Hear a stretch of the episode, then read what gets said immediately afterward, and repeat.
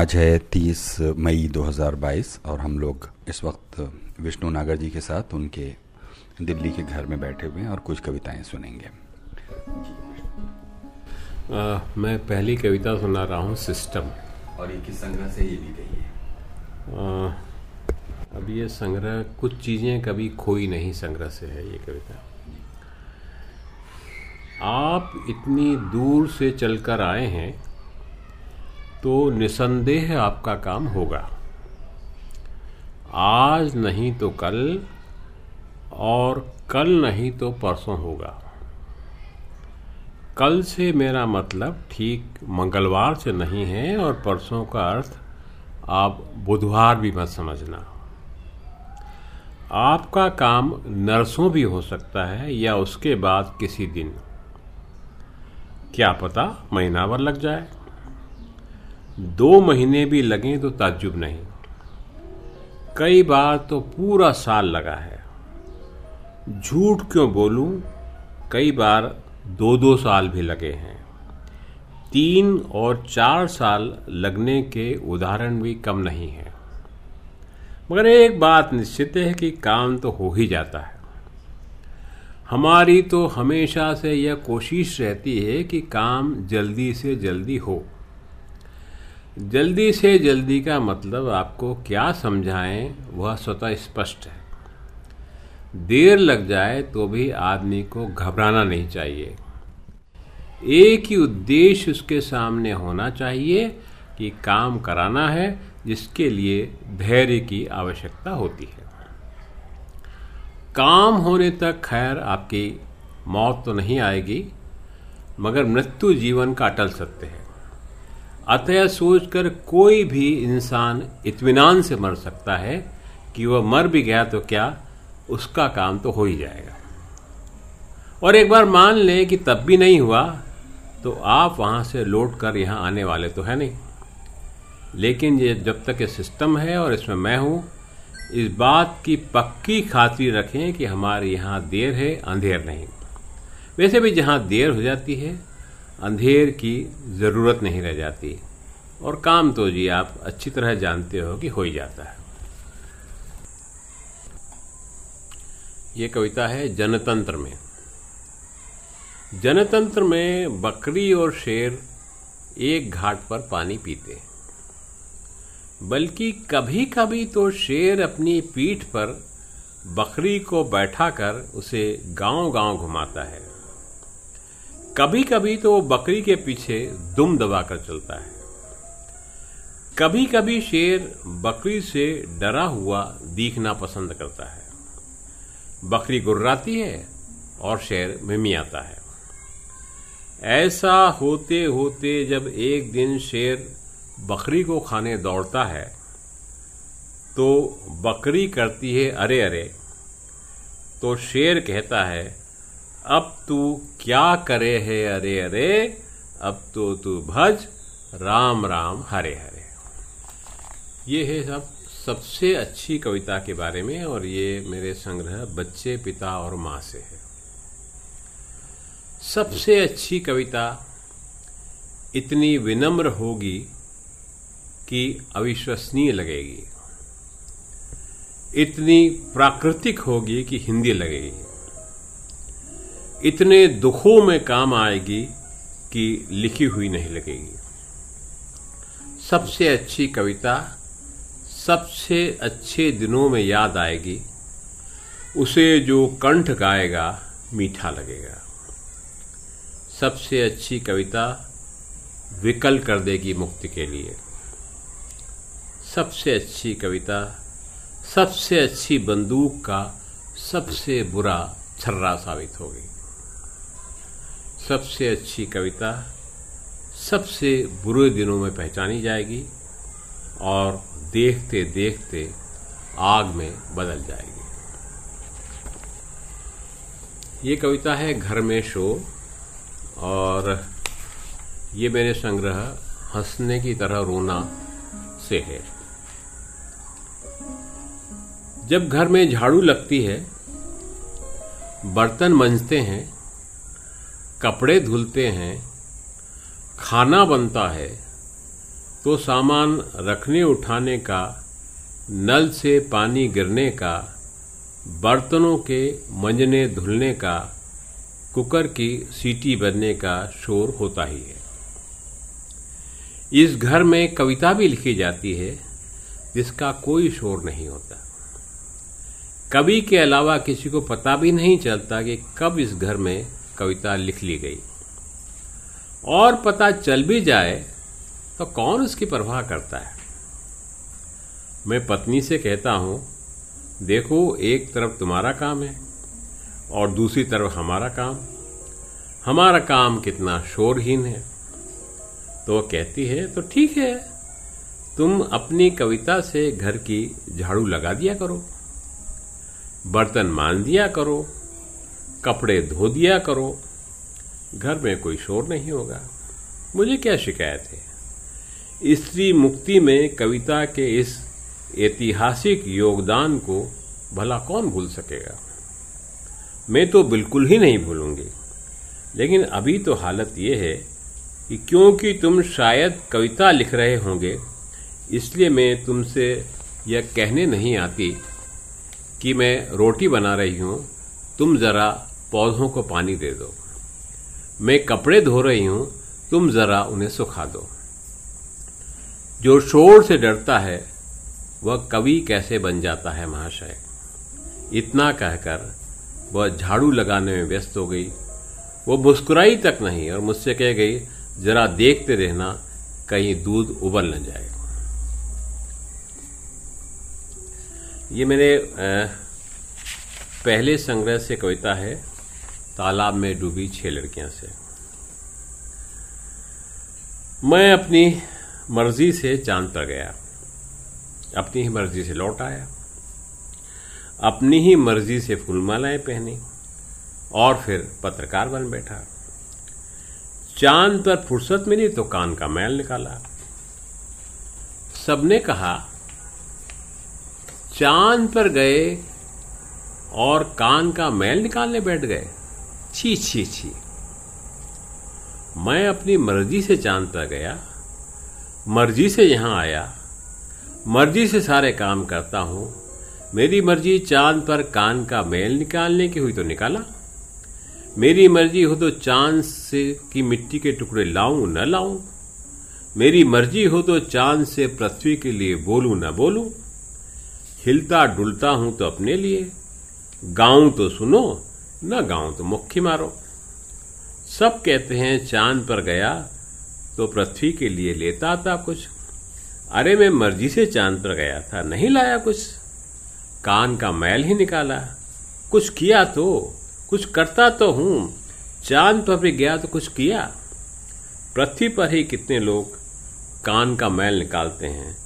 मैंने चांद पर किया तो बुरा क्या किया।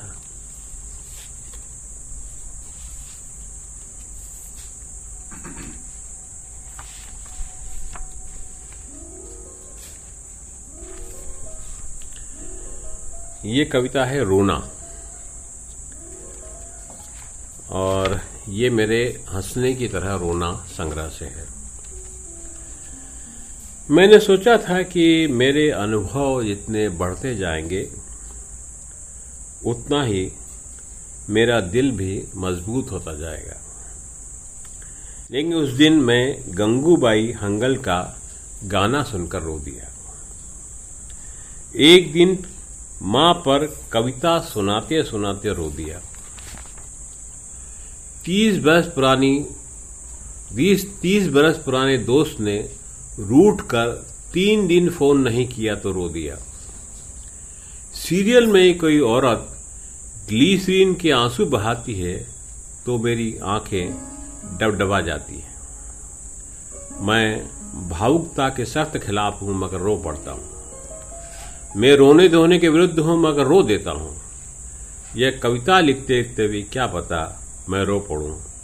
हालांकि यह कविता किसी को ठीक ठीक रुलाएगी नहीं।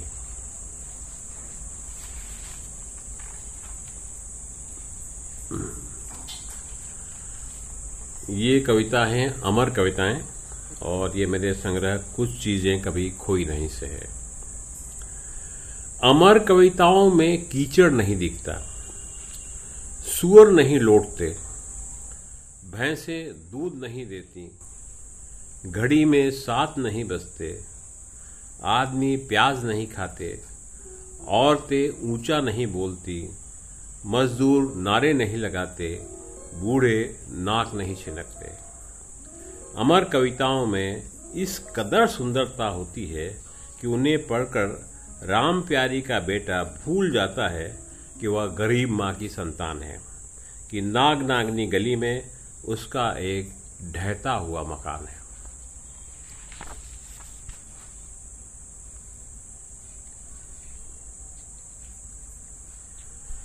यह है जीवन में जीवन के पार। एक दिन अपन चलते हैं बाजार, कुर्सी ले आते हैं, कोई आया तो उसे बिठाएंगे, उससे कहेंगे महाराज चाय पियो, ज़्यादातर वो कहेगा हाँ, फिर अपन घर में उसके साथ चाय पियेंगे। वह हौले हौले मुस्कुराएगा, हमारे बच्चे घेर लेंगे उसे चाचा चाचा, हम पहुंच जाएंगे जीवन में जीवन के पार। कुर्सी आएगी, लाएगी बहार, चलो चलते हैं बिल्कुल अभी बाजार, मेरे जीवन के खेवनहार। ये तो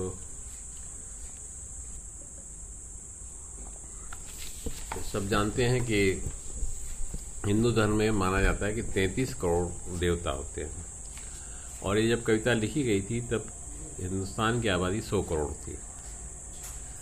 तो उस संदर्भ को ध्यान में रखकर ये कविता आप सुने। 33 करोड़ देवताओं के इस देश में 100 करोड़ मनुष्य हैं, यानी हर 3 मनुष्य के पीछे एक ईश्वर है, यानी एक परिवार के पीछे तो कई कई बार 2-2 ईश्वर है। 4 लोगों के मेरे परिवार के लिए समझो 1.5 ईश्वर हुए। ईश्वरीय संयोग की मेरे परिवार में से 4 में से 3 जन ईश्वर विमुख, यानी एक ईश्वर मेरे यहाँ फालतू है, फिर भी पट्टा डटा है मेरे घर में, इस उम्मीद में कि सफ़ेद बालों वाला मैं किसी दिन उसे मानने लगूंगा, तो मान लेंगे उसे मेरे बच्चे भी, उनके बच्चे भी, मिल जाएगा इस फालतू ईश्वर को भी काम। हे उम्मीद, ईश्वर को तो बख्श, ईश्वर और आदमी में कुछ फर्क तो कर।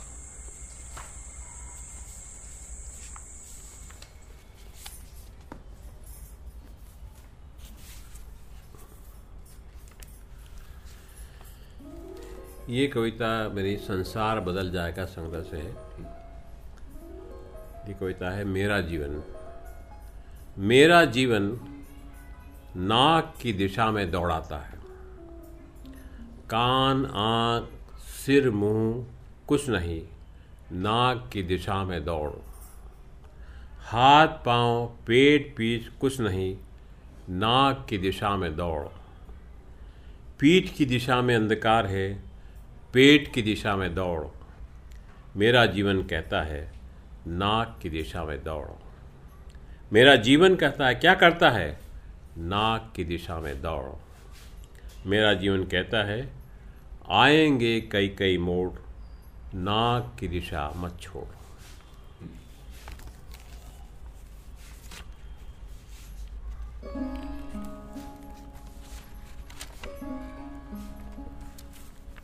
यह है रोटी का सवाल।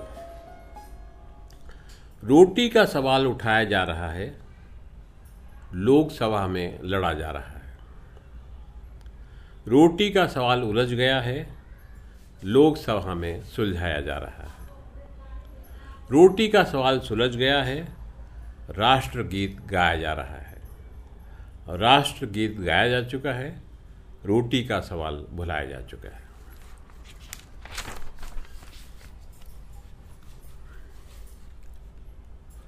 इसके कवर के बारे में कुछ बोलिए, बच्चे किताब। ये जो है मेरे छोटे बेटे ने, अंकुर,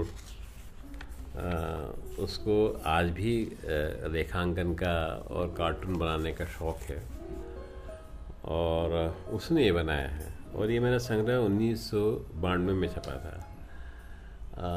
तब उसकी उम्र रही थी 11 साल और ये 8-9 साल का था जब मैंने कहा कि भाई मेरे लिए तुमको कवर बनाना है। तो ये हम दोनों माँ बाप हैं और ये हमारे दोनों बेटे हैं। और देखिए कि कितना। और बाकी ये लिखाई तो मेरे ख्याल से किसी और ने की है, पर ये जो है मैं तो आज भी बहुत अच्छा लगता है।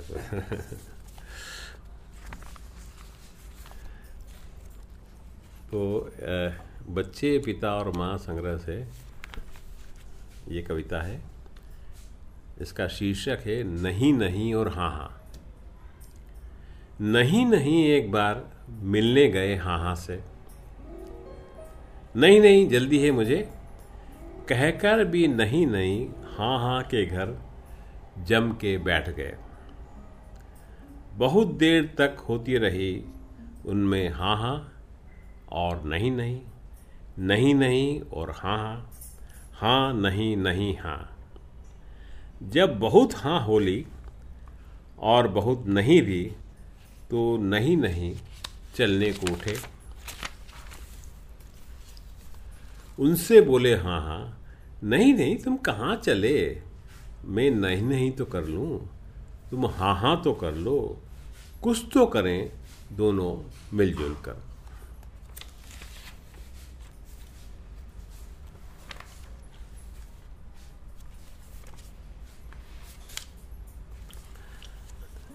ये कविता जो है मेरे ही, उसका शीर्षक मेरे ही नाम पर है, विष्णु नागर। फिर से गरीब की बात, आज भूखे तो नहीं हो विष्णु नागर, खाना खा लें, खाना ला दें, मटर कोफ्ते बने हैं, कुछ पीना चाहो तो पी लो, बहुत दिन हो गए होंगे पिए हुए। जब तक गरीब मरे खा लो, जब तक हथियार उठे खा लो, जब तक भूख है खाते चले जाओ विष्णु नागर। भूखे नहीं हो तो रूठो मत, हमने तो मजाक किया था, अपनी समझ हंसी ठट्ठा किया था, तुम बहुत अच्छे हो, क्या कविता करते हो विष्णु नागर। बहुत से गरीब हैं, बहुत से बहुत गरीब हैं, लेकिन हम तुम क्या करें विष्णु नागर। हम अच्छे हैं, तुम अच्छे हो, सब अच्छे होते तो गरीबी मिट न जाती विष्णु नागर। और अपना हाल सुनाओ, कोई काम बताओ, फिर कभी आ सको तो आओ, तुम्हारा इंतज़ार रहेगा, खाना तैयार रहेगा, बहुत रात हो गई, तुम्हें अब घर जाना चाहिए विष्णु नागर। हाँ। मौत का नाच। हाँ क्या लिखना मौत के बारे में, भारतीय हैं हम। अरे मौत को तो नाचते गाते देखते हैं, सीना तानते गाल बजाते देखते हैं, चाहूं और उसका स्वागत है सुनते हैं। मौत के तो कई रिश्तेदार हैं, मंत्री, अधिकारी, कारखानेदार। मौत की तो कोई फाइल कहीं नहीं अटकती, देखो तो उसके चेहरे पर दर्प का उजास। ये कविता है मैं और कुछ नहीं कर सकता था। ये कविता हंसने की तरह रोना संग्रह से है। मैं और क्या कर सकता था, किसी का बेटा मर गया था तो सांत्वना के 2 शब्द कह सकता था। किसी ने कहा बाबूजी मेरा घर बाढ़ में बह गया तो उस पर यकीन करके उसे 10 रुपये का नोट दे सकता था। किसी अंधे को सड़क पार करवा सकता था, रिक्शा वाले से भाव न करके उसे मुंह मांगे रुपये दे सकता था। अपनी काम वाली को 2 महीने का एडवांस दे सकता था। दफ्तर के चपरासी की गलती माफ़ कर सकता था। अमेरिका के खिलाफ नारे लगा सकता था। वामपंथ में अपना भरोसा फिर से जाहिर कर सकता था। वक्तव्य पर दस्तखत कर सकता था। और मैं क्या कर सकता था, किसी का बेटा तो नहीं बन सकता था, किसी का घर तो बनाकर नहीं दे सकता था, किसी की आँख तो नहीं बन सकता था, रिक्शा चलाने से किसी के फेफड़ों को सड़ने से रोक तो नहीं सकता था, और मैं क्या कर सकता था? ऐसे सवाल उठाकर खुश हो सकता था, मान सकता था कि अब तो सिद्ध है कि वाकई में कवि हूँ, और वक्त आ चुका है कि मेरी कविताओं के अंग्रेज़ी अनुवाद की किताब अब लंदन से छपकर आ जानी चाहिए।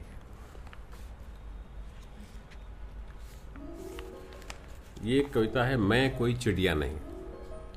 हालांकि मैं कोई चिड़िया नहीं, फिर मुझे मारना इतना आसान है कि मुझे बचाने वाले भी अब सोचने लगे हैं कि इसे बार बार बचाने से क्या फ़ायदा, मर जाने दो।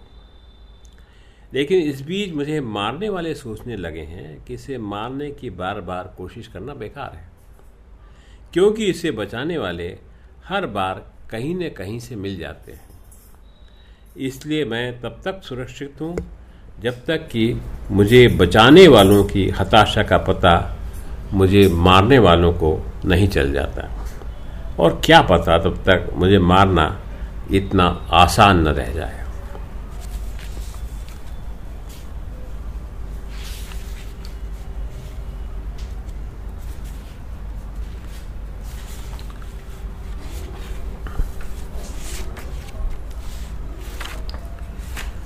ये मेरे इस पहले संग्रह से तालाब में डूबी शेर के यहाँ से इस कविता का शीर्षक है दयाराम बा।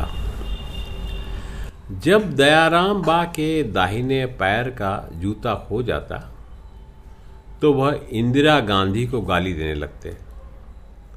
उन्हें पता नहीं था कि इंदिरा गांधी देश के प्रधानमंत्री हैं, और उन्होंने तो क्या, उनकी 7 पुश्तों ने भी जूते जैसी छोटी चीज़ चुराने का काम क्या किया होगा।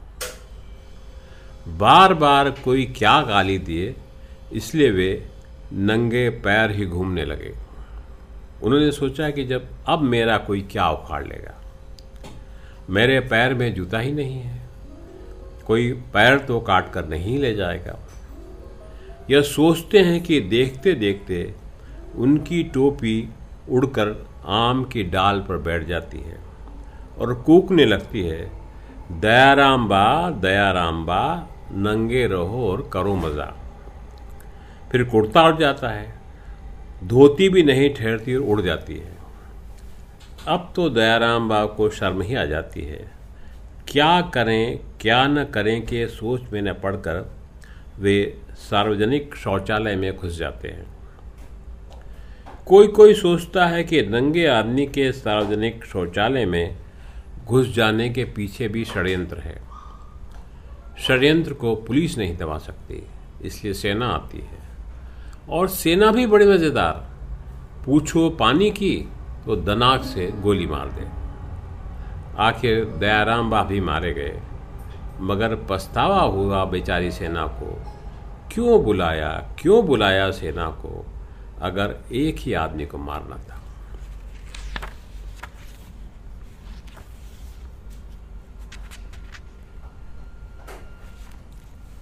यह है 23 साल बाद,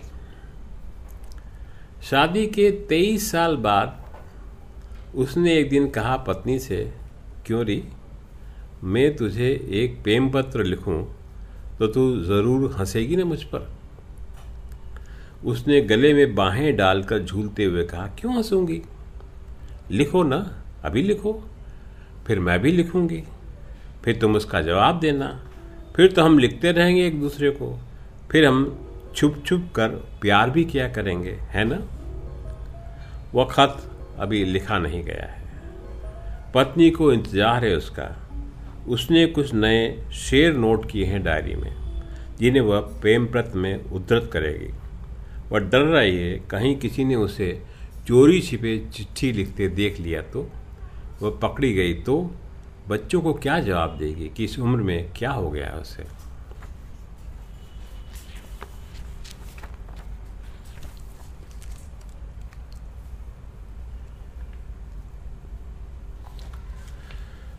और ये कविता सुनाता हूँ, वे जो जीवन को फिर से जीने लायक बनाते हैं।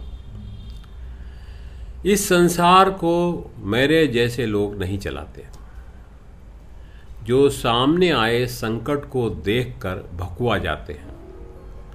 इसे चलाते हैं वे जो अपने प्रिय से प्रिय की आकस्मिक और खौफनाक हालत में हुई मौत के बावजूद अपना होश बनाए रखते हैं।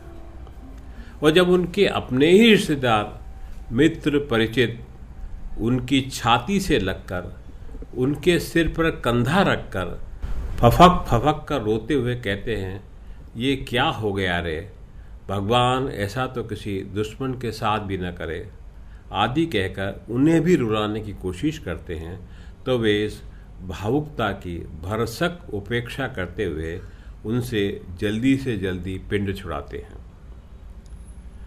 और रोने के बार बार उठते और गिरते करुण स्वरों के बीच शांत और सुस्थिर बने रहने का प्रयत्न करते हुए लगातार सक्रिय बने रहते हैं ताकि इंतज़ाम में कोई कोर कसर न रह जाए। जैसे उनके लिए अपने बेटे बेटी, भाई बहन या मित्र का उनके देखते देखते उनकी आँखों के सामने ही ठीक उस समय मर जाना कोई समस्या न हो जब बचने की उम्मीद सबसे ज़्यादा बताई जा रही, बल्कि समस्या हो तमाम इंतज़ाम करना। जिन रिश्तेदारों को आधी रात को नींद से जगाकर भी मौत की खबर देना ज़रूरी है, उन्हें फ़ोन करना, इस वक्त भी किसी तरह दुकान खुलवा कर बर्फ़ की सिल्ली मंगवाना, मुर्दा गाड़ी की व्यवस्था के लिए किसी से निवेदन करना, अस्पताल से डेथ सर्टिफिकेट जल्दी हासिल करने का जुगाड़ करना, अंतिम संस्कार की सामग्री का समय पर प्रबंध करना। जो सुबह शोक मनाने आएंगे उनके लिए घर में बैठने की जगह बनवाना और पर्याप्त दरियों की व्यवस्था करवाना। जो रिश्तेदार या मित्र रात भर शव के साथ जाग रहे हैं उनसे लगातार बैठने या आराम करने का अनुरोध करना। सदमे से किसी की तबीयत बिगड़ रही हो तो उसके लिए दवा आदि का इंतज़ाम करने के लिए किसी से कहना। इस संसार को फिर से जीने लायक और मौत को भुलाने लायक बनाते हैं ऐसे ही लोग, और वे भी जो लाश को कंधा देने से कभी पीछे नहीं हटते, उसे तरगटी में कसकर बांधते हैं, उसे नहलाने ले जाते हैं, चिता पर उसे संभाल कर धीरे से रखते हैं, लकड़ियाँ चुन चुन कर रखते हैं और इस बात का ख्याल रखते हैं कि शव ठीक से जल जाए। वे नहीं जो केवल आंसू बहाते हैं, सिसकियाँ भरते हैं, मरने वाले उसके परिवार से अपनी नज़दीकी का गौरवपूर्ण बखान करते हैं, मगर दूर इस तरह खड़े सब कुछ देखते रहते हैं जैसे उनके हाथ पैर न हो, जैसे उन्हें कुछ करना धरना आता न हो। मौत की परिस्थितियों की विस्तृत विश्लेषण के अलावा वे ही अंत में घड़ी देखते हुए हाथ मुंह धोकर कुल्ला करके मरने वाले के रिश्तेदार के कंधे पर हाथ रखकर अपनी उपस्थिति को फिर से दर्ज कराते हुए कुछ काम हो तो बताना ऐसी फिजूल बातें कहकर चले जाते हैं। वे जो अपने अंदर की सारी उमड़न घुमड़न को, सारी अनिश्चितताओं, आशंकाओं, अव्यवस्थाओं को, सबके सामने व्यक्त सूनेपन को भी अव्यक्त रखने की कोशिश करते हैं, मजबूत बने रहने का अभिनय ही सही मगर करते हैं। वे सबसे ज़्यादा मानवीय हैं और वे सब जगह होते हैं। उन्हीं के भरोसे में ज़िंदा हूँ, मेरे बाद वे ही सामान्य बनाएंगे सब कुछ, हो सकता है आप उन्हीं में से एक हो।